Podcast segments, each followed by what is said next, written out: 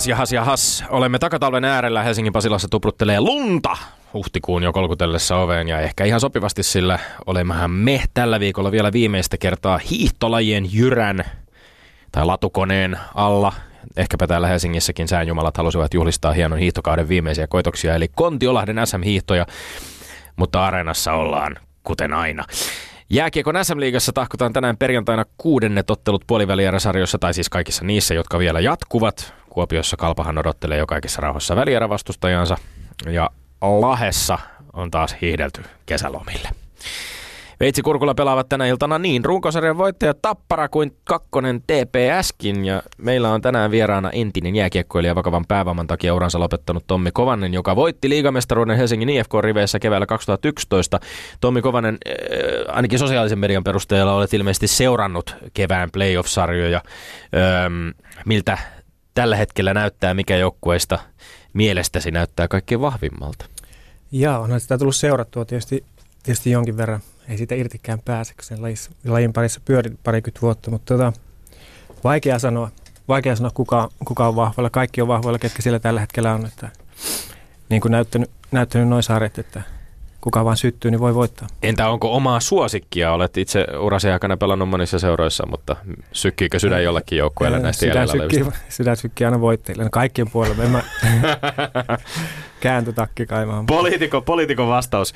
Öö, no, hieno urheiluviikko on ollut ja, ja sen päätteeksi öö, korislupauksemme Lauri Markkanen, joka ei joukkueensa Arizonan kanssa lopulta päässyt yliopistokoriksen lopputurnauksen lopputurnauksen eli Final Fouriin ilmoitti juuri ilmoittautuvansa tulevan kesän NBA-draftiin nuoret kiekkoilijat Laine ja Matthews viime kesän NHL-draftin kakkonen ja ykkönen ovat nyt puolestaan pistepörssissäkin kakkonen ja ykkönen järjestyksessä Laine Matthews ja vuoden tulokkaan palkinto taitaa sekin olla sitä myöten taputeltu, ellei suurta muutosta tähän nähdä. Mutta Suomessahan tietysti odotetaan ennen kaikkea Patrick Lainen tuloa Leijonin keväällä. Playoff-estettä ei ainakaan Winnipeg Jetsissä ole, mutta saa nähdä tuleeko muita esteitä. Sekin jää nähtäväksi. Aamu valkeni myös miellyttävillä uutisilla Henri Kontisesta, joka on noussut Tenniksen nelinpelin maailmanlistan ykköseksi. Eli maailman tämän hetken kovimmaksi rankattu Tenniksen nelinpelaaja tulee siis Suomesta. Tälle sopii nostaa kulmakarvojaan Tahi Malja, kuten sopii myös viime viikolla terveisemme saaneen, saaneelle maantiepyöräilijä Lotta Lepistölle, joka on puolestaan kavannut kuudenneksi pyöräilyn naisten maailmanlistalla. Sekin on mielestäni äärimmäisen kova saavutus. Taitoluistulla nämä kisat on päässyt vauhtiin Helsingissä. Ja jos haluaa kuunnella miestä, joka vetelee ohjaamossa TV-lähetysten naruja, niin suosittelen lämpimästi meidän viime viikosta juttutokiotamme monikameraohjaaja Tapani Parmin kanssa. Sen ja kaikki muutkin Lindgrenit ja Sihvoset löydät tietenkin Yle Areenasta. Talouspuolen uutisia urheilun saralta taas saatiin, kun lähes puoli miljoonaa voittoa tehneen hoikon lisäksi muun muassa puolustava mestari IFK Marjahan raportoi kuluneella viikolla komeasta taloudellisesta tuloksesta. Ja tämä talous on kiinnostava, koska se vaikuttaa tietysti urheiluseurojen arkeen niin kuin vaikuttaa muun muassa kulttuurin puolella esimerkiksi orkesteri-instituutioiden, orkesteri-instituutioidenkin arkeen. Ja Hesarin Vesa Sireen kirjoitti tänään mielenkiintoisessa artikkelissa, kuinka niin Saksassa kuin Suomessakin usein tämmöiseksi vähän Jopa museotavaraksi mielletty klassinen musiikki pesee edelleen jalkapallon bundes- ja veikkausliigat katsojaluvuissa, eli lät- äh, paikan päälle saaduissa ihmismäärissä. Lätkäkatsomoiden suosiota ei sentään Suomessa aivan klasarikaan voita ja, ja Vesa Sireen kirjoittaakin tämän artikkelin lopussa. Tämän puolestaan ei pidä tietenkään masentaa klassisen musiikin fania, sillä herkimmällä menestyksen hetkellä lätkäfanienkin mielen täyttää usein klassinen musiikki. Tässä studiossa ei tietenkään urheilua ja kulttuuria aseteta nokikkain toistensa vihollisiksi, vaan saman jakamattoman ihmisyyden heijastumiksi. Me olemme Hakametsässä raikuva Popeda ja musiikkitalon Beethovenin viulukonsertto ja me olemme Lindgren ja Sihvonen. Hmm, mielenkiintoista. Joo. Kuntavaalit ovat käsillä. Urheilun kautta minulle ja kuulijallekin mahdollisesti tutut Kauko Aatos ja Kim ovat eri mieltä. Toisen mielestä Yle harrastaa oikeistolaista ja toisen mielestä vasemmistolaista propagandaa aamusta iltaan. Kummatkin lienevät oikeassa ja väärässä totuus sijainnee siellä puolessa välissä. Kuntavaaleihin liittyen kautta rantain sekin, kuuluuko politiikka urheiluun vai ei, on merkittävä kysymys. Minä, käsikirjoitustiimini ja neuvonantani Jyrki T, Keijo S ja tässä ohjelmassakin vierailut Lecter Junior olemme sitä mieltä, ettei kuulu. Tuo Tommi Helsinkiläinen esikuntinen, joihin arvelen kuuluvan ainakin Palefacein ja Herra Ylpön, ovat sitä mieltä, että kuuluu. Kuuluuko vai ei, siihen tärkeimmän kannan muodostavat toki Jurun naiset ja herrat, eli kuulija. Kuntavaaliseikka on tämäkin rinnastus, jossa suomalainen yhteiskunta asettuu suurin piirtein jatkumolle. Nalle Vaalruusin mielestä hänen pankkiasiakkansa tuovat vain hiekkaa hänen pankkinsa lattialle. Matti Apunen ja Tuomas Enbuske faneina hurraavat katsomossa. Vuorostaan nobelisti Bengt Holmström on puolueeton. Hänen mielestään Sitaatti, julkisen sektorin tärkein piirre on, ettei sen tarvitse maksimoida voittoa. Se voi huomioida yhteiskunnalle tärkeitä aspekteja, joita markkinatalous ei vain voi huomioida, jos kilpailu on tiivistä. Vuorostaan professori Juha Siltala on huolissaan keskiluokasta. Hänen mielestään ei ole riittävää, jos rikkaiden pöydältä kakusta tippuu vain murusia köyhien lattialle. Kolme miestä, kolme eri kantaa. Sama täällä tänään. Kolme miestä. Mielestäni Sihvosen mielestä tappelut kuuluvat jääkiekkoiluun. Tuota Kisälli Lindgren ja Tommy of Helsinkiläistä tappelut puistattavat, vaan mitä mieltä mahtaa tappelusta olla entinen liikapelaaja Tommi Kovanen, jonka uran vastustajan arveluttava taklaus todellakin päätti traagisesti jokunen vuosi sitten. No, me kuulemme niistä pian. No minä noista kuntavaaleista tässä ihan kurillani ja iloisena puhelin. Olen onnellinen, kun politiikka on palannut politiikkaan. Väittely on poikaa. Vain väittelyn sisältämä dialektikka edistää maailmaa. Esimerkiksi urheilulehdellä ei 2004 ollut kunnollista vastavoimaa jääkiekkoilussa, joten päätimme siellä Kulosaaren punkkerilla istuttaa silloisen IS-veikkaajan toimittajien aivoihin idean – kannattaa pystysuunnan jääkiekkoa, koska itse olemme kiekkokontrollin kannalla ja tavoitteemme toteutui täydelleen, koska nykyäänkin siellä viisikkovihaajien leirissä se istuttamamme virus jyllää pelitapa mörkänä. No, oppinut kuulija siellä sihvosensa jo osaa. Mitä tässä kiertelemään? Oodihan tuo tähän asti höpöttelemäni oli pian jalakselle otettavalle väittelyllemme on taas urheilupuhetta ja sitä mukaan itse urheilua edistävien juhlallisten erimielisyyksien ja karttukylpyjen viljelemisen aika. Urheilun koko eetoksen huoneentaulussaan seisoo korkeimmin ylävivahtein. Yksi keksii konstin, toinen kehittää vastakonstin, kolmas toimii muistimerkitsijänä analyytikkona, eikä kaikki pelaa eikä ole puolen pelin takuuta. Siinä se. Ohut, mutta kattava pelikirja. Yleisradio on siunannut kuulijaa meitä kahta väittelijää ynnä tuomariamme Tommi Kovasta seuraavilla kolmella väitteellä. Yksi. Roman Eremenkon kahden vuoden pelikielto saattaa tehdä jopa hyvää Suomen miesten jalkapallon maajoukkueelle. Kyllä vai ei? Kaksi. Yhteiskunnallisten tukien vastineeksi Jääkiekkoliitto pitäisi velvoittaa selkeän kampanjaan lajin väkivaltaa vastaan. Kyllä vai ei? Kolme. Alkanutta formulakautta hehkutetaan suomalaisittain – kaikkien aikojen F1-kautena. Pitääkö kuvauskauden ensimmäisen osakilpailun perustella paikkaansa? Kyllä vai ei? Ja tuttuun tyyliin kullekin saunalle on varattu kellosta kolmen minuutin kauhalliset, kunnes kongi armahtaa. Vilvoittelun hoitaa kohta kohdalta Tommi, Tommi Kovanen parhaan näkemyksensä jälkeen. Entä Tommy? Aiotko avata pelisi kuningaskampiitilla vai mikä on hiki? Hiki on oikein hyvä. Katsotaan millaiset kampiitit täältä lähtee sulle. Hyvä on. Käydään toistemme ylle. Kuten hulluilla porilaisilla kiekkomiehillä Alpo Suhosta lukuun ottamatta on tapana sanoa.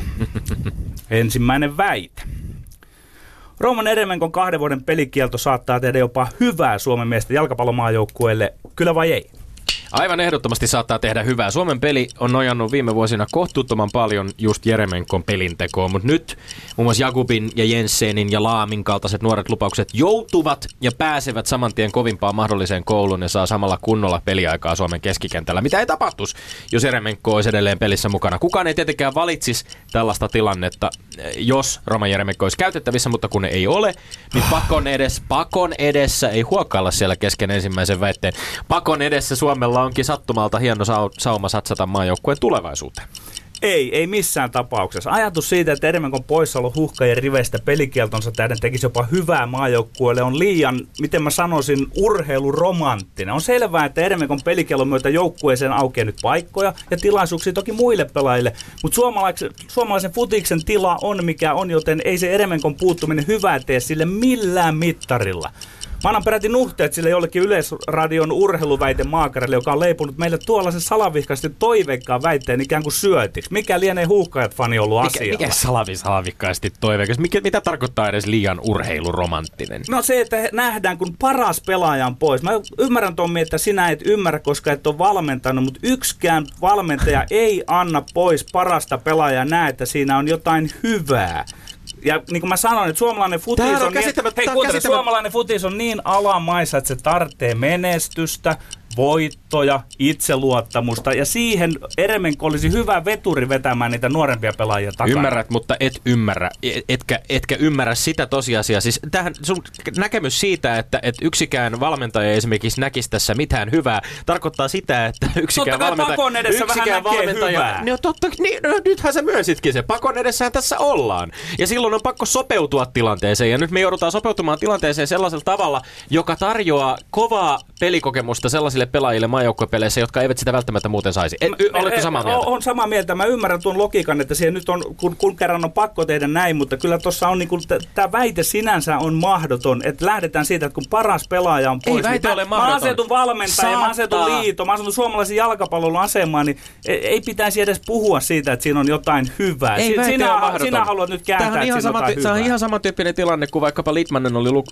usein sivussa lukuisten vammojensa takia. Silloin on muidenkin nostettava tasoaan ja silloin se Niin, mutta antaa tämä on triviaali asia, siis näinhän se on, mutta Triviaali on, siis se on asia. triviaali asia, että et, tota, kun yksi puu, paras puuttuu, niin sitten muut saa tilaisuuden, mutta Ei se ole ei, triviaali, että ei se olisi ole triviaali tilanne. asia, että, että esimerkiksi Mosa Jagubi tai Fredrik Jensen pääsi Turkkia ja Itävaltaa vastaan tekemään onnistuneet debyytit maajoukkueessa paljon aikaisemmin kuin Niin nyt välttämättä kun tuli vähän tasuri, niin, tasuri, niin sä näet senkin romanttisesti. Siinä on nyt, ikään kuin nämä tulokset Minä- Minä... aina ohjaa sinua näkemään eri suuntiin näitä asioita. Et nyt se on hienoa, että Eremenko pois, että pärjätään me ilman sitä Eremenkoa. Minä näen ehdottomasti Tuntuu sen plussana, että yli 60 sijaa Suomen ylä...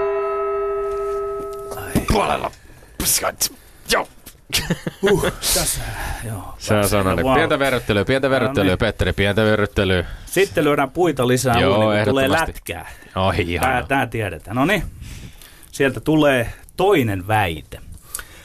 Yhteiskunnallisten tukien vastineeksi Jääkiekkoliitto pitäisi velvoittaa selkeän kampanjan lajin väkivaltaa vastaan. Kyllä vai ei? Oi, miten ihanasti muotoiltu kysymys, johon on helppo vastata painokkaasti kyllä.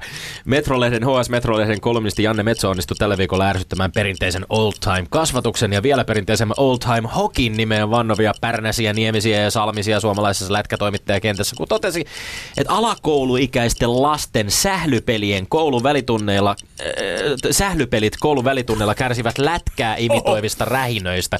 Yllättäen esimerkiksi jalkapalloa pelaavat lapset ei tappele, koska futiksessa tällaista esimerkkiä ei yksinkertaisesti anneta. Tarpeeton väkivalta sekä varsinkin tällaiset kulahtaneet show-tappelut, jotka muuten aina sopivasti playoff-kiekkoa pelatessa katoavat. Kumma juttu. On täysin turha ja aikansa elänyt osa nykyaikaista jääkiekkoilua, jonka kitkemiseen pitäisi tapahtua reippaasti määrätietoisesti jääkiekko ja liigan johdolla. Kampanja, kyllä vai ei? Ei pitäisi. Tai, tai siis pitäisi, jos lajissa esiintyisi väkivalta, mutta kun ei esiinny, niin ei pitäisi mitään kukkahattusetien kampanjaa panna pystyyn. Siis äh, väkivaltahan on sellaista toimintaa, joka ei ole ennalta arvattavaa jossain niin kuin, tilanteessa, kontekstissa. Ja lisäksi jonkun on tarkoitus tuottamalla tuottaa ruumiinvamma toiselle. Jos nuo kaksi ehtoa eivät täyty tomi yhtä aikaa, kyse ei ole institutionaalisessa mielessä väkivallassa, saati että kaukalossa täyttyisi ne väkivallan tunnusmerkit. Eli ei ole tarvitsisi jääkiekkoliiton ryhtyä kampanjoimaan mitään sellaista vastaan, mitä ei edes ole olemassa. Väkivallan tunnusmerkit ei siis täyty. Sun Ei. mielestä on vain yksi, yksi spesifisti määritelty määritelmä sille, että mitä väkivalta on. Ja esimerkiksi väkivaltaiseksi Tuon ei voi kutsua tiettyä urheilun sopivaksi määritelmäksi. Urheilun Tuon, sopivaksi ei haluta Sun mielestä ei ole- ruumivammaa, eikä ole yllätys, että Sun mielestä ei ole väkivaltaa jääkiekossa. Lähemmäs Ei. 40 kurinpitopäätöstä tämänkin liikakauden aikana. Toki osa varmasti varomattomasta pelaamisesta. Iso osa niistä ihan päivänselvästi vastustajan tahallisesta vahingoittamista. Tommi, puhutaanko me institutionaalista väkivallasta vai mistä? Unohda sun instituta- institutionaalinen väkivalta. Moni, osa, Käsitteet. moni näistä taklauksista voisi päättää iskun kohteeksi joutuvan pelaajan uran. Aika vaikea on löytää toista pallopeliä, jossa tällaista vastaavaa ilmestyisi. No okei, okay, mä kysyn sitten, minkälainen se kampanja pitäisi olla? Pitäisikö se kampanja olla semmoinen, että se vaikuttaisi oikeasti niin sisältöihin vai valehdeltaisiko siinä iskille ja äiteille, että oh, tämä on ihan kevyt, mukava laji, että kaikki tänne vaan. Minkälaista kampanjaa sä nyt perään kuulutat tässä? Siinä voisi ihan, ihan suoraan, kyllä edelleen tapahtuu myöskin siis ihan tappeluita. Tapahtuu sitä, että hanskat pudotetaan Miten- miten. Jääkiekkoliitto voisi vaikuttaa liigan päävalmentajien Jääkiekkoliitto ajatuksiin? sa- no, Kampanjalla. Kyllähän se voidaan, se voidaan ihan varmasti Jääkiekkoliiton Sääntöjä ja liigan mutta toimesta kampanja. sanktioida. Jääkiekkoliitto saa yhteiskunnalta suoraan tukea toista miljoonaa euroa vuosittain. Laji tuetaan myös monilla se tavoin. Monilla muilla tavoin. Mitä haittaa siitä, Petteri, jos suomalainen kiekkoperhekampanja olisi nuorille viestin, että väkivalta missään muodossa ei kuulu Siis se olisi ihan hyvä, jos, mutta nyt, nyt jouduttaisiin Se valehtelemaan, olisi ihan hyvä, koska se, mutta- se, on raju peli, niin sitä ei voida lähteä kampanjoimaan, tulkaa vaan tänne, täällä Mitä rajua- mitä rajua näissä ei toimi, sääntöjen muuttuminen voi toimia. Tämä esimerkki aivan selvästi välittyy myöskin lapsille, jotka järjestää tällaisia rähinöintejä nyrkkitappeluja sählypeleissä. P- Televisiouutiset koulupihalla. vaikuttavat lapsiin, blä, blä, blä, blä. Ja vielä viimeinen. Nyt vauhti kiihtyy, Joo, koska mennään Formuloihin kiihtyy vauhti. Yes. Kyllä. Tuota noin, siellä tuomari tekee muistiinpanoja. Se on noin. hyvä. Se on aina hyvä Niin, huomata. annetaan pieni hengähdyshetki hänelle. Noin. Muisti, Ja sitten- muistiinpano, muistiinpanoihin me emme tietenkään vilkaise tässä vaiheessa, Petteri. Emme, me emme, emme, katsellakaan emme. sinne Ei, katso, koska ei. me emme halua, että se vaikuttaa Ei. meidän suorituksiin. Mm. Jos tietäisi olevansa 2-0 johdossa tällä hetkellä, niin Siin- ottaisi varmaan päälle tämän. No niin, selvä. saattaisi ottaa. No niin, Yleisradion mukaan. Alkanutta formulakautta hehkutetaan suomalaisittain kaikkien aikojen F1-kautena. Pitääkö kuvauskauden ensimmäisen osakilpailun perusteella paikkaansa? Kyllä vai ei? Ei.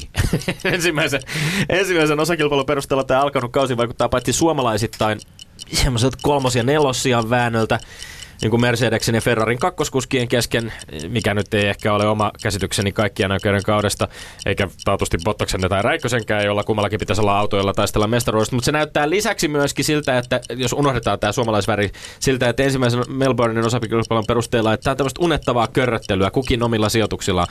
Täytyy todellakin toivoa, että tässä tulisi edes jotain sähinää tonne radoille. Vettelkin varmisti ensimmäisen osakilpailun voiton ohittamalla Hamiltonin varikkotaktiikalla varikon kautta. Tämä on siis kaikkea muuta kuin kaikkien aikojen kauden ennusmerkit ilmassa suomalaisittain ja ihan muutenkin. Kyllä, käsillä on huikea kausi suomalaistain. Mä oon kuullut, että formuloissa on nyt kaikkien aikojen suomalaiskausi. Mm-hmm. Mm. Luin jostain, että kaksi suomalaista ajaa kahdessa kovimmassa tallissa. Joo. Toinen toisessa, toinen toisessa, eli Räikkönen ja Bottas. Kun Reke, Keke Roosberg ajoi aikoina, ei hän saanut tulitukea muilta suomalaisilta.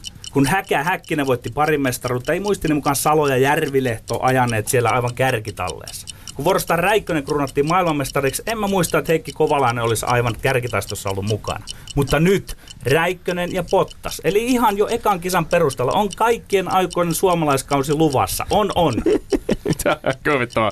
Kaksi on enemmän kuin yksi, sanoo Petteri Sihvonen. On. Kahdella suomalaisella on hyvät työpaikat. Kyllä. Kaikkien Joo, aikojen toistaiseksi Hyvät kyllä. työpaikat on saatu. Missä Kyllä. vaiheessa susta tuli tällainen sinivalkoisen kilpaajamisen ystävä ja että kaikkien aikojen kausi, vastaan tähän kun kaksi? Älä, kilpailukykyistä älä kuskia samana sivuun, mä vastaan väitteeseen. Eikö se ole ihan, ei, ensinnäkin eikö se ole ihan sama, minkä maalla siellä kuskit on, On. kun voittajaksi joka tapauksessa On. päätyy joku saksalainen tai italialainen autonvalmistaja. Joo, joo, joo. Eli no niin, mennäänkö asiaan jo nyt sitten? Kaikkien, mä, mä, mennään No, asiaan. Mä kerron sulle, että kaikkien aikojen suomalaiskausi päättyy suomalaisen F1-kuskin maailmanmestaruuteen vähintään, koska niitä on ollut niitä kausia aikaisemmin, jotka on päättynyt suomalaisten kuskien maailmanmestaruuteen. Ja se voi oikeastaan Jatka, nyt jo kertoa, jatka. rakas Petteri, voi Jatka. nyt jo kertoa, ei tuu tapahtuu. Ai, ai, Voidaan lyödä vaikka pullakahvit vetoa, mulle. ei tuu Jatka. tapahtuu. Joo, no niin, eli nyt selvistää, että millä sä arvotat sitä, että mikä on kaikkien Sinä aikojen arvotat sillä, että on Pitää hyvät olla- autot ei, alle. ei, pitää olla maailmanmestari, niin silloin se on. Eli taas lopputulos. Teillä faneilla on aina lopputulos. totta kai, Hei, Herra Jumala, kaikkien aikojen kausi. Jos, ei, miten sä arvatat yläpuolelle Häkkisen tai kertoa? Räikkösen Saanko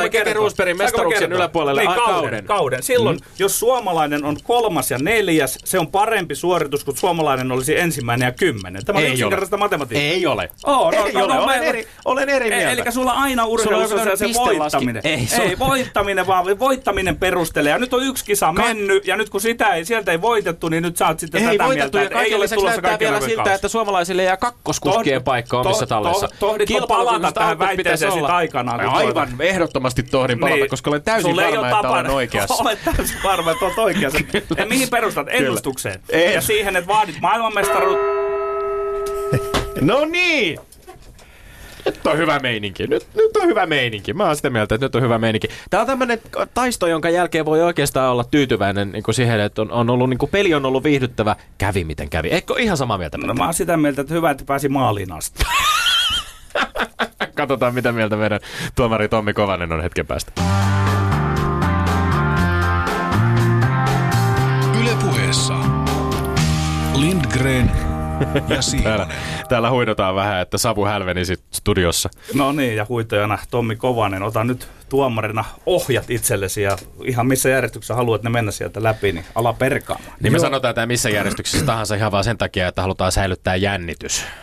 Luuletteko te, että tässä oli jotain jännitystä? Joo, ei, ei voi olla. Ei, varmasti on jännitystä. Katsotaan, miten käy. Sen voin ainakin sanoa, että tuota kynästäni loppui, loppui muste. Okei. Okay. Muste sen verran rajua, rajua oli. Yritin pysyä perässä, mutta lähdetään tuosta itselle ei niin kiinnostavasta aiheesta, eli autourheilusta, mikä oli tässä viimeinen. Se en, en itse ole kyllä hirveästi seurannut, seurannut formuloita, tiedän kyllä mitä siellä suurin piirtein tapahtuu, mutta se on jotenkin – aika valjuksi jää ja sen ehkä molemmat argumentoi kyllä omat, omat tota, niin, tiesit hienosti ja joku huusi tuossa, että vain voitot merkitsee, niinhän se, niinhän se kyllä taitaa tällaisessa autourheilussa olla, että siellä pallilla, pallilla kun seisot, niin olet menestynyt, niin kyllä minä, tämä kääntyy tuonne melkein kaiman puolelle, että niin se on. Tommille Oi, yllä. Kyllä. Champagnea, champagnea suihku kääntyi tänne suuntaan. Äh, Eli äh, ei ole tulossa. Kyllähän ne voitot merkitsee. Joo, Tä, äh, tässä tota, äh, Petteri, äh, pakko, pakko nostaa esiin semmoinen siis tota, kiinnostava, kun hieman seurannut. Tä, mä itse kyllä kuulun myöskin melkein Kaimani kanssa siihen samaan sakkiin, joka ei nyt välttämättä ihan mitenkään siis voi itseään paitsi asiantuntijana, niin myöskään kauhean kiinnostuneena autourheilusta pitää. Mutta, mutta toki tämä niin formulakausi si, siinä mielessä jotenkin nyt, kun kaksi suomalaiskuskia on näissä huipputalleissa, niin se sen verran kiinnosti, että sitä piti vähän tälle urheilutoimittajan ominaisuudessa kuikuilla, että miten siellä Melbournein osakilpailussa tapahtui. Ö, oli kiinnostavaa nähdä, että nyt kun siis ensimmäistä kertaa pitkään pitkään aikaan on saatu tällaisia uudistuksia, jotka on itse asiassa tekee näistä autoista nopeampia. Et nyt on niin kuin, formuloita on hidastettu vuosikausia ja nyt ne, nyt on sitten saatu, taas saatu kulkemaan hieman vauhdikkaammin. Ö, niin oli jännä nähdä esimerkiksi Lewis Hamilton, joka tuli varikolta ja oli, jäi sitten tota Max Verstappenin Red Bullin taakse, niin voivotteli oikein tähän tiimiradioon, että en mitenkään pääse tästä kaverista ohi.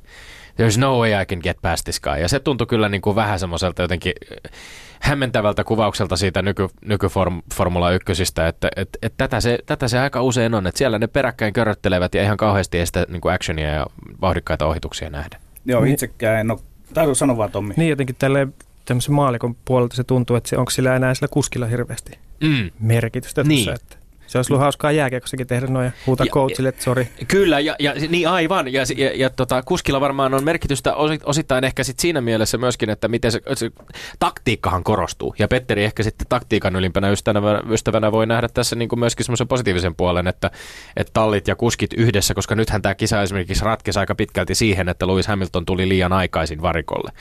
Ja Vettel ja Ferrari pääsivät sitten niin kuin hyödyntämään sen.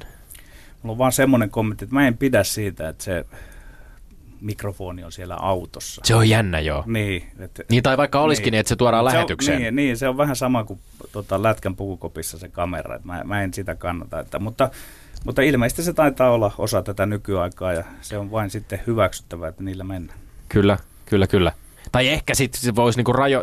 No niin, se on, mä allekirjoitan tämänkin. Tässä on niinku siis tietysti urheilufanien loputon jano päästä tirkistelemään ja kurkkimaan ja kuulemaan kaikkea, mitä siellä niin kuin ytimessä tapahtuu. Niin kyllä, se kyllä. varmaan siinä on taustalla. Mutta se, että, että tuota, Ossi Olkarinenhan meillä oli vieraana mm. jo, mutta kyllä me kaivataan selvästi tähän jotain formula-ihmistä vielä sivistävään meitä jatkossa kyllä. vieraksi, koska nyt tuntuu, että tässä on kolme sokeaa.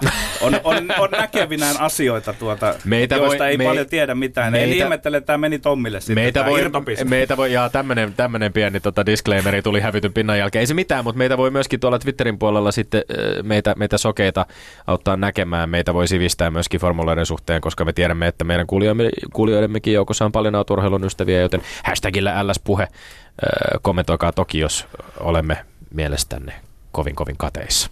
Mihin sitten kohtaamme? No, sitten mennään tänne, tänne kuningas jalkapallon, jalkapallon puolelle, eli ja, ja, jos se kynä petti, niin voit kyllä kysyä että meiltä, että, jos, että mitäs meillä olikaan niitä, että voit myös tentata lisää. Joo, Joo, kuten totuttua muisti, niin on rapsakka. Roma, Roman Jere Menkosta ja huhkajista puhuttiin. Ja siitä puhuttiin, että onko tämä nyt hyvä asia tämä kilpailukielto. Ja, äh, edelleen painotan sitä, että molemmat, molemmat toimii oikein hyvin omien argumenttien puolella ja olen romantiikan romanttinen ihminen kai jollain tavalla ja pidän siitä ja sitä on hyvä tuoda myös urheiluun, mutta tässä pitää mennä kuitenkin, että siitä hienosti painosti Tommy siellä ja kaivoit esiin tämmöisiä ihania kaikki pelaa ja joku saa mahdollisuuden, mutta kyllä täytyy sanoa, että Petteri, Petteri otti tämän valmentaja-aspektin ja menestymisen aspektin, että jos halutaan menestyä, niin kyllä parhaat pitää olla kentällä, niin ehdottomasti tässä niin käännyn Petterin puoleen. No menihän se jännäksi sit kuitenkin. Nyt, nyt kyllä kiinnostaa, mitä siellä keskimmäisessä veteessä tapahtuu, mutta ja, tämä allekirjoitan totta kai, siis Suomen, Suomen tasoisella futismaalla ei oikein ole varaa antaa tasotusta.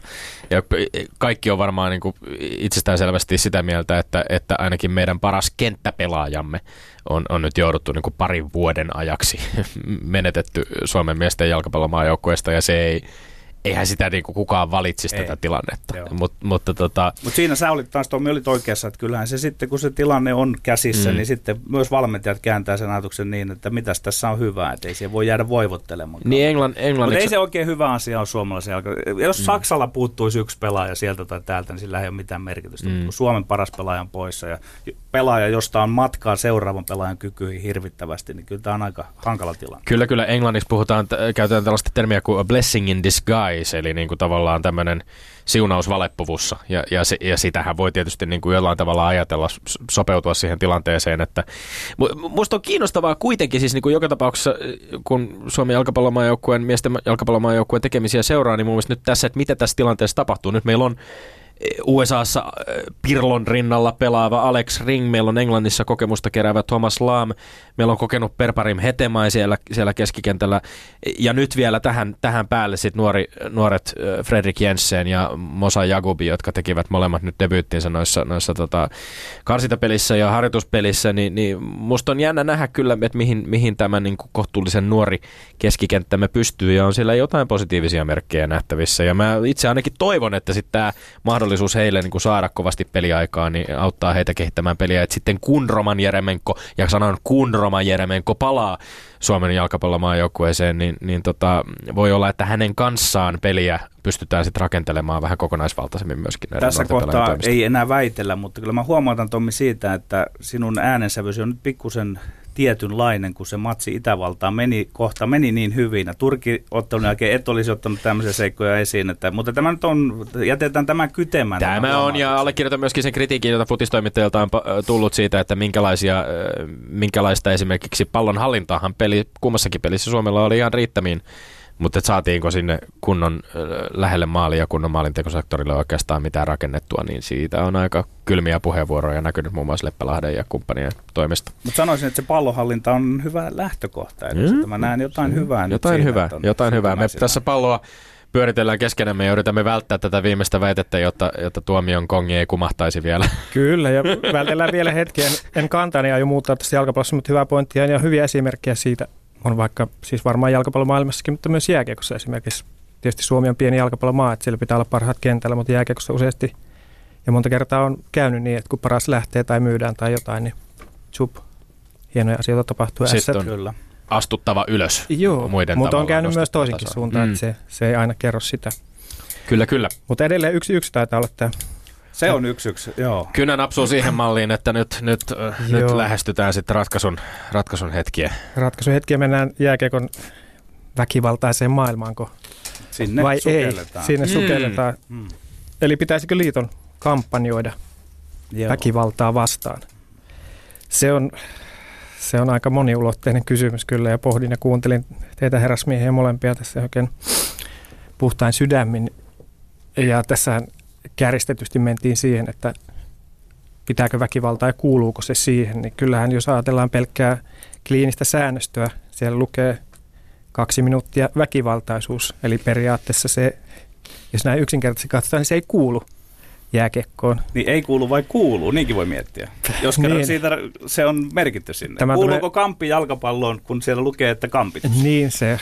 Suomalainen on hyvä lukemaan lakia, jos se on laissa, niin se... Anteeksi, se on... mun piti olla hiljaa. Ei, ei, ei se, se on, tämä on hyvä kysymys, hyvä tärkeä kysymys, mutta joo. Mm. Kaikki kommentit on, siis mitä se väkivalta on, se on, jos ajatellaan roughing, mikä tulee tuolta Jenkeistä itse termi, niin siihen liittyy paljon muutakin kuin pelkkää nyrkki, nyrkkihippasta. Että se, se voi olla liian kovaa peliä, minkä, minkä haluaisin ottaa nykysäännöstöä jääkiekkoonkin. Kyllä, ja, ja terminologia erotkin on kiinnostavia, että se mikä on englanniksi roughing eh, on suomeksi väkivaltaisuus. Kyllä. Eli ei puhuta, e, englanniksi jäähylle ei joudu violence-nimisen niin, se on.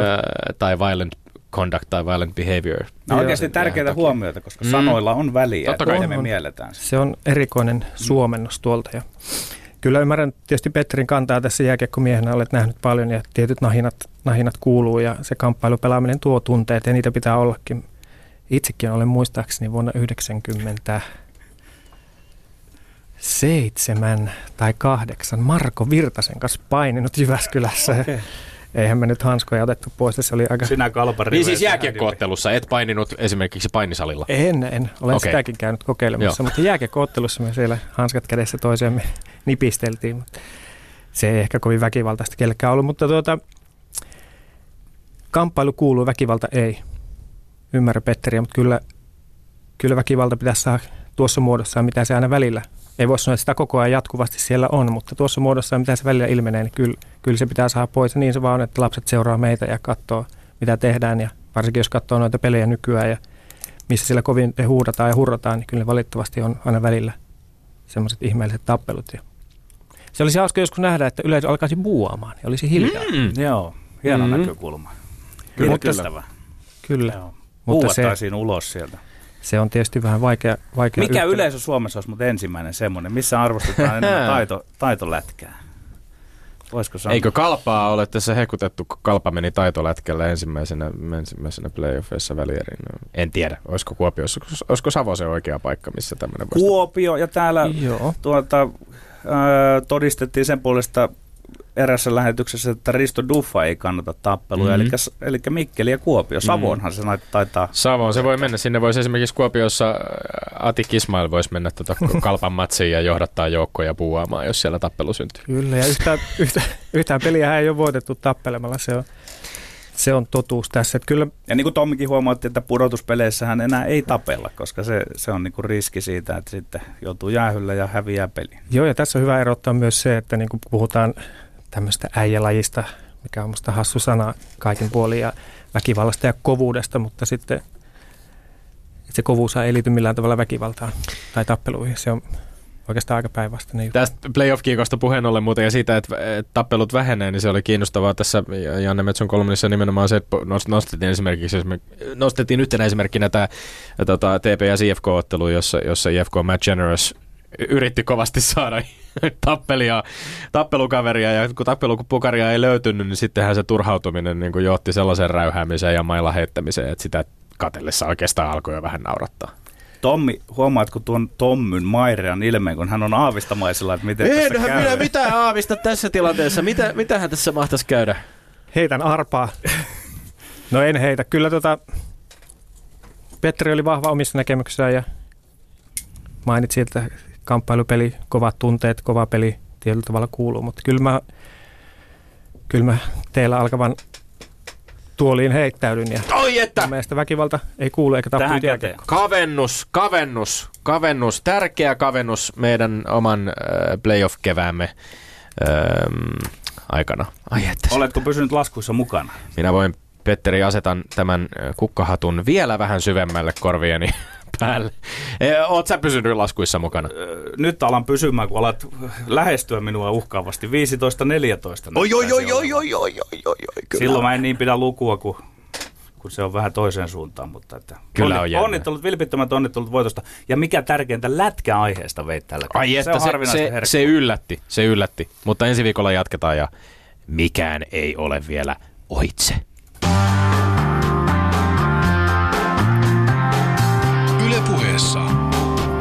Lindgren ja Sihvonen. Tomi Kovanen, öö, lämpimästi tervetuloa vielä kerran vieraaksi. Kiitos. Öö, sinulta ilmestyy syksyllä yhdessä Jenny Rostainin kanssa tehty kirja Kuoleman laakso, jota kuvataan Pasarkustannuksen sivulla näin. 26. tammikuuta 2013 Rauman Lukon puolustajalla Tommi Kovasella on edessä peli Bluesia vastaan. Ottelun pitäisi olla aivan tavallinen, samanlainen kuin yli 500 kertaa aiemmin Kovasen liigauran aikana. Kovanen kuitenkin taklataan rajusti takapäin, eikä mikään ole sen jälkeen kuten ennen. Seuraamuksia tästä taklauksesta ei tule muille kuin Kovaselle. Hänelle diagnosoidaan aivovamma, joka pakottaa hänet lopettamaan uransa. Kukaan ei ota vastuuta tapahtuneesta ja Kovasta kehotetaan olemaan asiasta hiljaa. Vamman seurauksena Kovasen tunteet alkavat kadota ja väsymys tuntuu lamaannuttavalta. Lehdistölle ja läheisille hän uskottelee kaiken olevan hyvin, mutta hänen elämänsä hajoaminen ja syöksy kuoleman laaksoon on vasta alkanut. Tämä kuulostaa äärimmäisen dramaattiselta, kun sen näin lukee ääneen, ja meillä on tässä studiossa kohtuullisen iloisen oloinen, rennon oloinen äh, nuorehko mies. Äh, mil, miltä tuntuu kuunnella tätä tekstiä tai miltä tuntuu viedä ajatukset takaisin siihen äh, tammikuiseen iltaan 2013? No on se karua tekstiä ja karua tietyllä tavalla kuulla, mutta minä olen sen elänyt sen ajan tuossa ja on sitä tullut tässä muisteltua, muisteltua ja käytyä läpi koko tuota aikaa, että ei se, ei se mikään kaunis tarina ole. Siellä on varmaan aukkoja, vai muista, mitä muistat tapahtumasta? On, on siellä aukkoja paljon. Se on tehnyt siitä omalla tavalla haasteellista, mutta ihmismieli on myös semmoinen, että sinne kun kaivautuu ja porautuu ja Jenny on tehnyt siinä aika, aikamoisen urakan, että ollaan saatu toi kirja ulos. No tota, mä vähän muutan tässä marssijärjestystä niin nyt, että kävästään siinä hetkessä, siinä mm. onnettomassa tilanteessa, jossa Tommi Huhtala taklasi sinua maalin takana aika kohtalokkaan seurauksia. Mä oon katsonut sen tilanteen tosi tarkasti ja usein, ja ei kahta sanaa Huhtala pelaa väärin. Hän tulee tilanteeseen niin sanottuna kolmantena osapuolena, mikä on ehkä siinä se, niin kuin se hurjin puoli. Mutta sitten mun omassa ajattelussani pintaan nousee ne ulottuvuudet janalla vahingoittaminen ja piittaamattomuus. Ja mä jotenkin kallistun, kun mä katson sitä tilannetta sille kannalle, että siinä ei ole niinkään vahingoittamisyritystä, vaan on enemmänkin kyse piittaamattomuudesta. Miten sä itse koet sen jälkikäteen, että joudutko vahingoittamisyrityksen kohteeksi? No tietysti toisen mielestä ei koskaan voi päästä selville ihan, ihan tarkalleen ja jos nyt puhutaan, että mennään, palataan ja muistellaan sitä hetkeä, niin minähän siitä, siitä muista mitään. Mutta olen varmasti katsonut sitä. Olen, olen katsonut ja nähnyt sen monta kertaa. Että en osaa sanoa, että mistä, mistä on johtuu. Tietenkään mä jaksa uskoa, että kukaan tuolla kaukalossa silloin tai nykyäänkään niin menee sillä tarkoituksella, että niin, toi oikeastaan se, aika niin, se on aika hyvä. Se, semmoista puhetta pidetään yllä kuitenkin, että siellä olisi vahingoittamistarkoituksella olevia pelaajia, mutta keskimäärin ja yleensä mun mielestä ei ole. Ehkä tässä mennään enemmän siihen ymmärryksen puolelle, että ymmärretäänkö oikeasti seurauksia, mitä voi olla. Joo, no entä sitten tota, sinuun henkilökohtaisesti liittyen, miten anteeksi antoi? Mä oon ymmärtänyt, että Tommi mm. Huhtala ei ole pyytänyt sulta anteeksi. Jos pyytäisin, niin olisitko valmis antamaan anteeksi? Niin, se on, se on iso kysymys ja sitä, sitä tulee pohdittua tuolla, tuolla kirjassa aika paljon vähän joka suunnalta. Että en lähde sitä sen enempää avaamaan tässä, mutta sanotaanko näin, että yleensähän se on aina ollut tuolla pelikentillä niin, että jos jotain tapahtuu, niin osoitetaan suurta miehekkyyttä ja tullaan kohtaamaan. T- tässä on, palaa jotenkin väistämättä mieleen meidän aika alkupuolella äh, Lindgrenin ja Sihvosen keskusteluohjelman historiassa, kun meillä oli Ville Peltonen täällä vieraana. Ja, ja puhuttiin tästä Peltosen ja Benamorin välisestä tapauksesta ja ja aivan selvästi Ville Peltosesta oli niin kuin aistittavissa silloin myöskin, että semmoinen tietynlainen katkeruus jotenkin, jota, jonka se jätti tai, tai semmoinen syntyy niin kuin tavallaan myöskin ehkä, ehkä tarpeettomalla tavalla myöskin pelaajien, kollegoiden, jossain tapauksissa jopa ystävienkin välille tuolla niin kuin urheilun parissa. Se, se, se suht niin kuin tavallaan tämmöinen, tapahtuu jotain, joka sitten niin kuin katkaisee välit ihan kokonaan ja jotenkin synnyttää semmoisen katkeruuden tai vihanpidon. Onko, tunnistatko ollenkaan semmoisia niin katkeruuden tunteita tähän tapaukseen liittyen? Tai, tai pidätkö ylipäänsä, niin kuin, jos mä jatkan vielä tätä ajatusta hieman, niin, niin eikö se ole hieman hassua, että, että peli, jonka pitäisi niin kuin pelaajille tuottaa iloa ja onnellisuuden kokemuksia, niin, niin vie tavallaan semmoisen tällaiselle vähän niin kuin ihmisyyden pimeälle puolelle? No joo, ei sitä varmaan kukaan pieni poika ajattele silloin, kun menee ensimmäistä kertaa kaukalolle ja nuorena poikana pelaa, mikä tuottaa niin kuin nautintoa ja se voi päättyä. No niin kuin Villellekin esimerkiksi kävi tai mulle, niin ei se ensimmäinen ajatus ole, että jostain hauskasta jää, jää niin hirveä. Jollekin voi jäädä trauma, jollekin huonot muistot, jollekin menee ystävyys. Se, se ei ole oikein hyvä yhtälö eikä, eikä tota, niin oikein osuva, mutta tietysti elämässä on paljon muutakin kuin jääkiekko ja monelle voi käydä se vähän vaikka missä, missä muuallakin näin, että elämä katkeroittaa monen ihmisen eri tavoin. Että se ja jääkiekko en halua sitä irrottaa mitenkään. No onko tässä, onko tässä jotain lätkään liittyvää niin kulttuurista, jotain semmoista syvempää? Mä luin tuossa samana vuonna, kun tämä oli tapahtunut vuoden lopussa 2013, äh, anteeksi nyt 13. Joo, kyllä, 2013, ähm, kun olit, oli Turheiluviikon lopussa vieraana ja silloin puhuttiin myöskin tästä nimenomaan tästä anteeksi pyynnön kysymyksestä että, et, tota, ja, ja totesit, että ette ole Tomi Huhtalan kanssa jutelleet tästä. Totesit myöskin, että et usko, että, että hän vahingoitti sinua tahallaan, mutta, mutta kun tuosta anteeksi pyynnöstä kysyttiin, niin kysyit, että eikö se olisi aika miehekästä eihän se muuttaisi minun vointia, mutta kyllähän se auttaisi meitä mole, molempia eteenpäin. Onko, onko jollain tavalla semmoisessa jääkiekkoon liitetyssä, kun tässä miehekäs sanasta tuli mieleen, vaan semmoista jääkiekkoon liitetyssä machokulttuurissa tai sellaisessa, jos, jossain semmoisessa julkisivussa, miehekkäässä ma, macho-julkisivussa, joka pitää, lätkässä pitää yllä. Liittyykö se tähän jotenkin, tähän kaikkeen? No kyllä varmaan, edes, musta on aika häilyvä, häilyvä toi, puhuttiin tuossa aikaisemminkin tästä jääkiekossa olevasta miehikkyydestä, että oikeasti mitä se, mitä se on, se useimmiten nähdään just semmoisena öykkäröintinä ja turhanpäiväisenä metelinä ja siellä pörhistellään olemattomia höyheniä. Mun mielestä liian, liian usein ihan niin kuin mitättömistä asioista, että kyllähän se, jos puhutaan miehikkyydestä ja kovuudesta, niin on semmoista reiluutta ja suoruutta ja rehellisyyttä niin kuin enemmänkin kuin pelkkää tappelua tai möykkäämistä. Mutta tietysti jos palataan tuohon, niin kyllähän siellä on No suurin osaksi me ollaan kavereita keskenämme, vaikka siellä on satoja pelaajia, mutta me tunnetaan aina jostain. Ja ei siellä, mä en jaksa, ehkä olen syntynyt sinisilmäiseksi, mutta kyllä mä uskon semmoiseen tietynlaiseen hyvyyteen meissä kaikissa kuitenkin, että ei siellä kukaan halua vahingoittaa. Mutta kuten Petteri sanoi tuossa, että se kilpaurheilussa, siellä tulee paineita ja vauhtia, niin se voi useasti niin kuin vähän semmoinen välinpitämättömyys nousta pintaan ja silloin voi sattua pahasti. Mites, jos otetaan semmoinen tulokulma, että mm, voidaanko tämmöistä jääkikkokeskustelua käydä ns. subjektiivista näkökulmasta? Mulla tulee mieleen nämä mm, Teemu Selänteen pelikaveri Paul Karia, johon kans kohdistuu useitakin tämmöisiä painavia taklauksia, jotka jätti hänen jälkensä. nyt Karja on todella katkeroitunut lajille tai oikeastaan niin NHL kattojärjestöllä. kattojärjestönä. Miten sitten jos kuvitellaan, että Karja olisi sattumoisin välttänyt nämä? Niin hän, hän käyttäytyisi nyt ihan eri lailla. Hän olisi luultavasti NHL-joukkueen valmentaja ja muuta. Ja saatko kiinni tästä ajatuksesta, Tomi Kovan, että sitten kun se sattuu omalle kohdalle, niin siinä on se vaara, että sitten ikään kuin tulee vetäneeksi vessanpöntöstä sen koko lajin.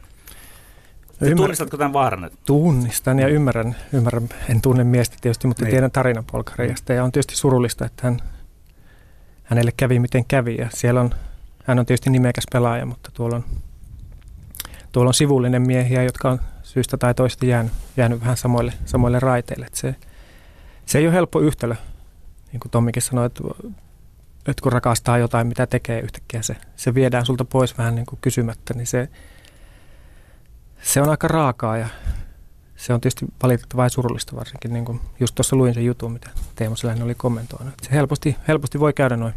Niin, että tässä oli taustalla, taustalla tietysti, niin kuin, kuten Petterikin totesi tuossa, että tämmöinen ehkä katkeroituminen nimenomaan NHLlle, NHL kohtaan ja, ja Polkarian ajatukset siitä, että NHL ei ehkä pidä niin kuin tavallaan omistaan huolta sellaisella tavalla kuin pitäisi, jos ja kun sitten tapahtuu tällaisia. Karja ei nykyisellään oikein halua olla missään tekemisissä jääkiekkoilun kanssa, mutta ilmeisesti Tommi Kovanen kuitenkin e-, ei ole katkaissut suhdettaan jääkiekkoon.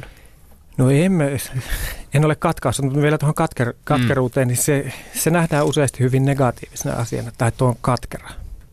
No, jos ajatellaan Paul Karia, pitää olla katkera. Helkkari sentään siltä vietiin, en tiedä mitä kaikkea, mutta se ei katkeruus ole mitään niin kuin, sitä voi jopa pitää tietynlaisena hyveenä minun mielestä, että se, se on voimakas, se on ehkä vihaa enemmänkin ja epäoikeudenmukaisuutta, että se ei, niin ja oike- oikeus tuntea myöskin pettymyksen tunteita, kun jotain, mikä on rakasta itselle viedään. Todellakin, ettei sitä katkera sanaa, niin sitä käytetään useimmiten hyvin negatiivisena, että tuo on katkera siihen ja siihen, että se ei oikein kestä mitään tai ei pääse yli tai jotain. Minusta se ei, sitä ei voi liittää siihen. Mutta sulle ei ole tullut esimerkiksi niinku yhtenä selviytymiskeinona omassa tilanteessasi mieleen se, että sä et halua olla missään tekemisissä jääkiekon kanssa? No varmaan semmoisiakin ajatuksia on tässä, tässä vuosien varrella tullut, mutta tota, niin se mä en halua sitä poistaa, että jääkiekko on hieno laji ja se antoi minulle, antoi minulle niin paljon koko elämän aikana. Ylepuheessa Lindgren ja Sihvonen. Vielä tuosta katkeroitumisesta, niin siinähän on myös siemen parempaan siinä mielessä, että mitä itse ajattelet, että käydään taas sen Paul Karjan kautta, kun hän pikkusen peräänkuuluttaa NHL vastuuta. No ehkä tietyllä tapaa sinun tapauksessa voitaisiin miettiä, että mitä mahtaa tarkoittaa liikan vastuu, tuomareiden vastuu, valmentajien vastuu. Mikä olisi, nyt mennään niihin niin sanottuihin parannuskonsteihin tässä sitten. M- miten jatkossa voitaisiin tehdä asioita paremmin, että vältyttäisiin sinun tyylisiltä kohtaa? Ja jos vielä palaan siihen ensimmäiseen, ensimmäiseen pätkään, jonka luin tässä tosiaan siis Kustantamon, äh, Kustantamon kuvauksessa kirjastasi, jossa luki kukaan ei ota vastuuta tapahtuneesta ja kovasta kehotetaan olemaan asiasta hiljaa. Tämä kuulostaa aika erikoiselta. No se saattaa kuulostaa erikoiselta, mutta ei se ole kovin erikoista. Joo. Mm. Siis tuota, niin jos puhutaan hiljaisuudesta, niin siihen, siihenkin pureudutaan tuolla kirjassa, kirjassa siihen kulttuuriin, kulttuuriin, missä minäkin elin pitkään ja kerron siellä sitten vähän enemmän tästä, mitä, mitä tuokin lause, mitä juuri luit, niin tarkoittaa. Mutta tuota, itse, tähän, itse tämmöiseen vamma, vammoilta suojautumiseen, mitä Petteri osi esille, niin se on hyvin, hyvin vaikea ja hidas prosessi uskoisin. Että kyllähän koko ajan niin tehdään, tehdään asioita, jotka voisivat sitä niin edesauttaa, mutta kuka sen tekee, liikapelaajat, valmentajat, se on aika, aika iso möykky pureskeltavaksi niin yhdellä kerralla. Ja ihmisiä me siellä pohjalla kuitenkin olla, ollaan ja pelaajat loppuviimeksi tekee kaikki ratkaisut jäällä, mutta mitkä asiat siihen vaikuttaa, niin se, se on vaikea yhtälö, mutta kyllä niin kuin alussa tuossa puhuttiin, niin semmoinen tietoisuus oikeasti, mitä voi käydä ja mitkä Joo. seuraukset voi tulla, niin kyllä sen ymmärrys. Ja sitten edelleenkin tässä, kun tuntuu, että tässä keskustelussa on vain kaksi puolta, että on, että kova peli, se pitää olla. Ja sitten jos puhutaan, että esimerkiksi päähän kohdistuvia taklauksia ei saa olla, niin ne jotenkin vedää sitä niin erille, että, että ei ne liity niin kuin toisiinsa. Minun mielestä kova peli tai väkivalta ja päähän kohdistuvia, ne on ihan eri juttuja. Että se kova peli minäkin, vaikka en mikään taklaaja tai rymistelijä ollut, mutta sehän antoi minullekin paljon, että saa olla taklattavana joskus vähän töniä, että se kuuluu siihen. Ja se, se pitää täysin niin kuin erottaa toisistaan tämmöiset niin kuin ylilyönnit, mutta niin, se on vaikea. Niin, tässä on siis äh, liigan kurinpidolla on hommaa nyt tässä playoffien aikanakin. Jyp HPK-sarjassa viidennen pelin ratkaissut Mikko, Mikko Kuukka on, on nyt liigan kurinpidon käsittelyssä, koska kiskaisi vastustajaa poikittaisella niskaa siinä kolmannen erän puolivälissä. No ratkaisi sitten ottelun, ei, ei saanut siitä mitään rangaistusta pelin aikana ja ratkaisi sitten ottelun jatkoajalla. HPK Petteri Nikkilä veti poikkarilla maassa makaavaa pelaajaa niskaan ja sai kaksi ottelua taisi tulla. Et, et, jollain tavalla nyt kun taas täältä vähän ulkopuolelta katsoo, niin tuntuu siltä, että, että pallopelillä nimeltä jääkiekko on jonkin sortin väkivaltaongelma, koska tällaisia tapahtuu niin kuin pelistä toiseen. Mutta mä yritän jotenkin päästä siihen tavallaan siihen, että kun Petterikin täällä studiossa usein puhuu siitä, että se on fyysinen vauhdikas peli ja rapa, vähän semmoiseen niin rapatessa roiskuu tyyppiseen ajatukseen ja, ja sitten just te, teidänkin pohdintaan siitä, että haluaako joku vahingoittaa tahallaan vai onko vain se niin kuin tavallaan kyvyttömyys jotenkin nähdä niitä seurauksia. Niin miten jollain tavallahan tähän on niin kuin pakko joku joku ratkaisu löytyy. Että onko sitten niin, että pelaajia ei esimerkiksi jolla, jotenkin onnistuta, niin kuin, että, että näistä asioista ei keskustella tarpeeksi pelaajien parissa? Pitäisikö, pitäisikö jotenkin niin kuin sitä tietoutta tai, tai ymmärrystä siitä ja semmoista jotenkin vähän semmoista keskinäistä, että yhteisö keskenään jollain tavalla vähän niin kuin rauhoittaisi tilanteet, hei. Kyllä, ehdottomasti. Ja se, tässä tullaan, tullaan paljon siihen, että mitä signaaleja esimerkiksi liiga tai kurinpito antaa. Mielestäni koko ajan, että se on aika sekava, sekavaa olla, että puhutaan kauheasti kyllä, että nyt tähän puututaan. Mutta sitten se jotenkin aina vähän hiljenee.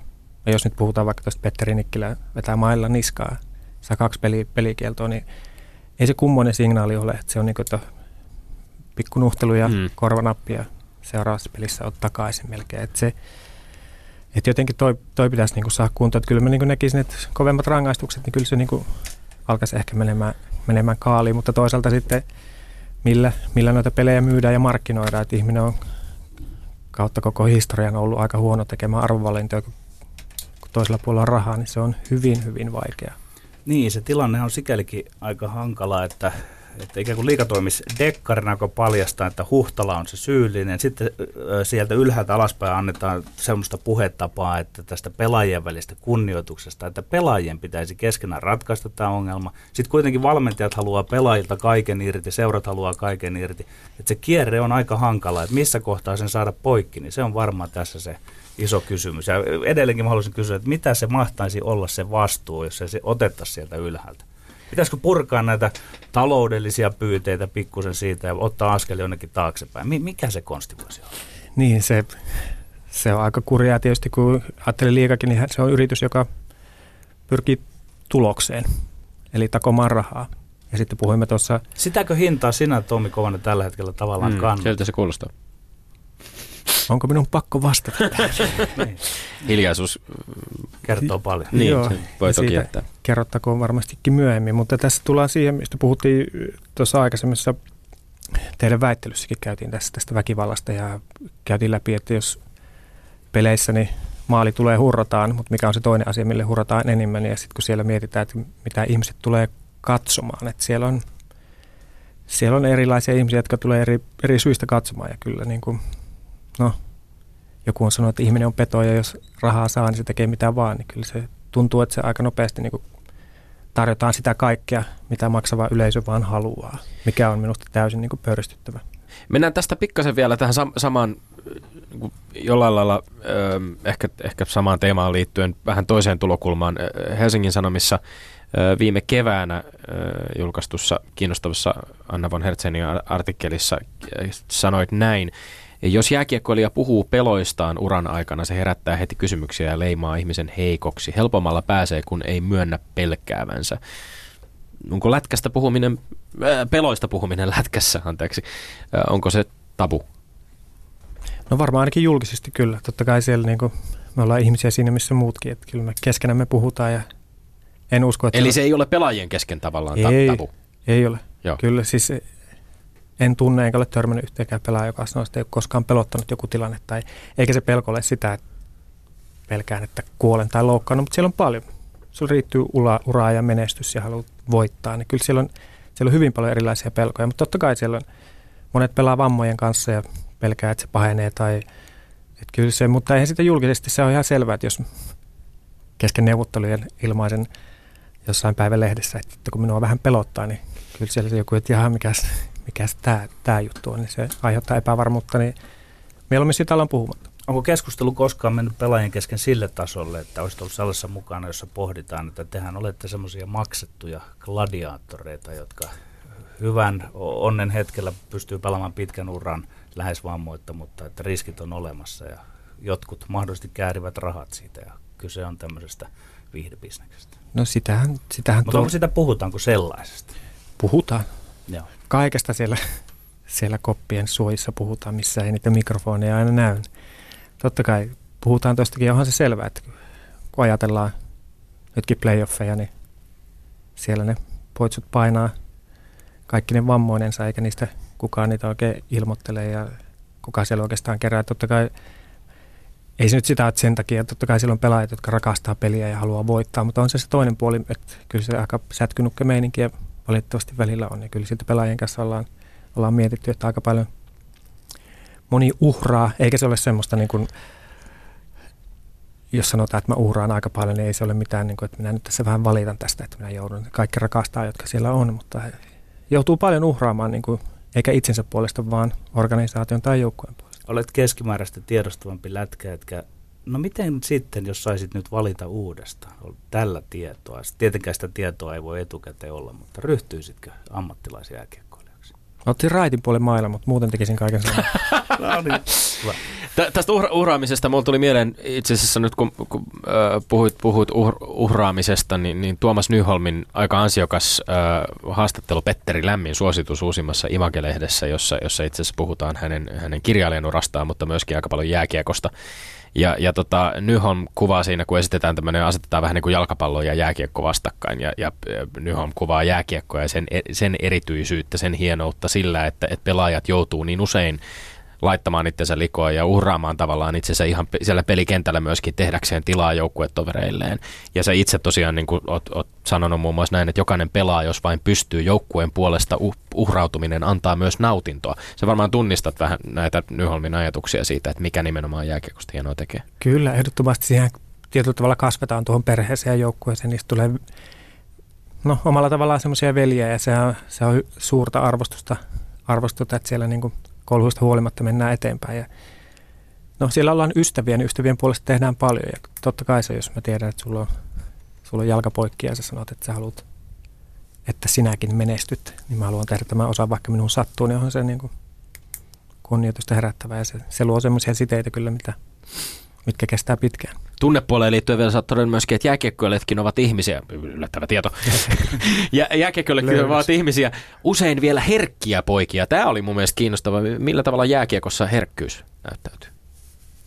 No hyvin paljon. Ei se varmaan ehkä ulospäin, ulospäin näyttäydy, mutta se, se jokainen tietää, että jääkiekko-ura on aika lyhyt ja siellä pitää tehdä valintoja ja siellä pohditaan paljon, mikä on itselle hyvä, mikä on joukkueelle. Että kyllä se, ja siellä sanotaan, että se tunneskaala, no en ole koskaan ollut niin sanotussa normaalissa töissä, mutta uskon, että joka viikko käydään, käydään vähän niin kuin joka puoli, joudut koskettamaan niin kuin surua ja pelkoa ja sitä nautintoa, niin mä uskon, että se avaa niin kuin jääkiekkoilla sieluakin aika paljon, että sä koskettelet oikeasti niitä jokaista tunne, tunneskaalaa, mikä sussa on, niin se, se kehittää silläkin tavalla, vaikka me näyttäydyttiin tai näyttäydytään tuolla semmoista juroina eikä puhuta muuta kuin pelistä, mutta kyllä mä uskon, että se, se on kuitenkin semmoinen mylly, missä on 40 tyyppiä koko ajan käy ja tökkii ja odottaa ja sun pitää pohtia, niin mä uskon, että se herkkyys voi olla jopa, jopa suurempaa kuin jollakin muulla alalla. Mä oon valmentanut sieltä viisivuotiaasta Jan Latvalaan asti kaikkea siltä väliltä, niin kyllä se on fakta, että näissä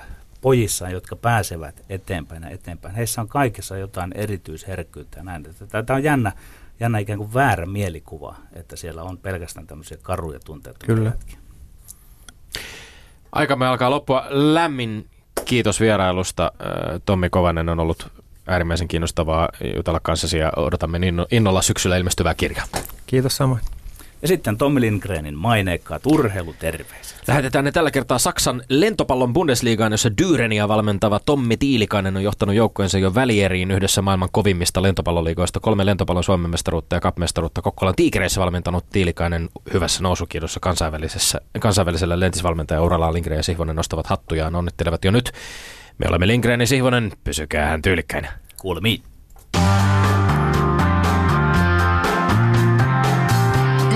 Ylepuheessa Lindgren ja Sihvonen.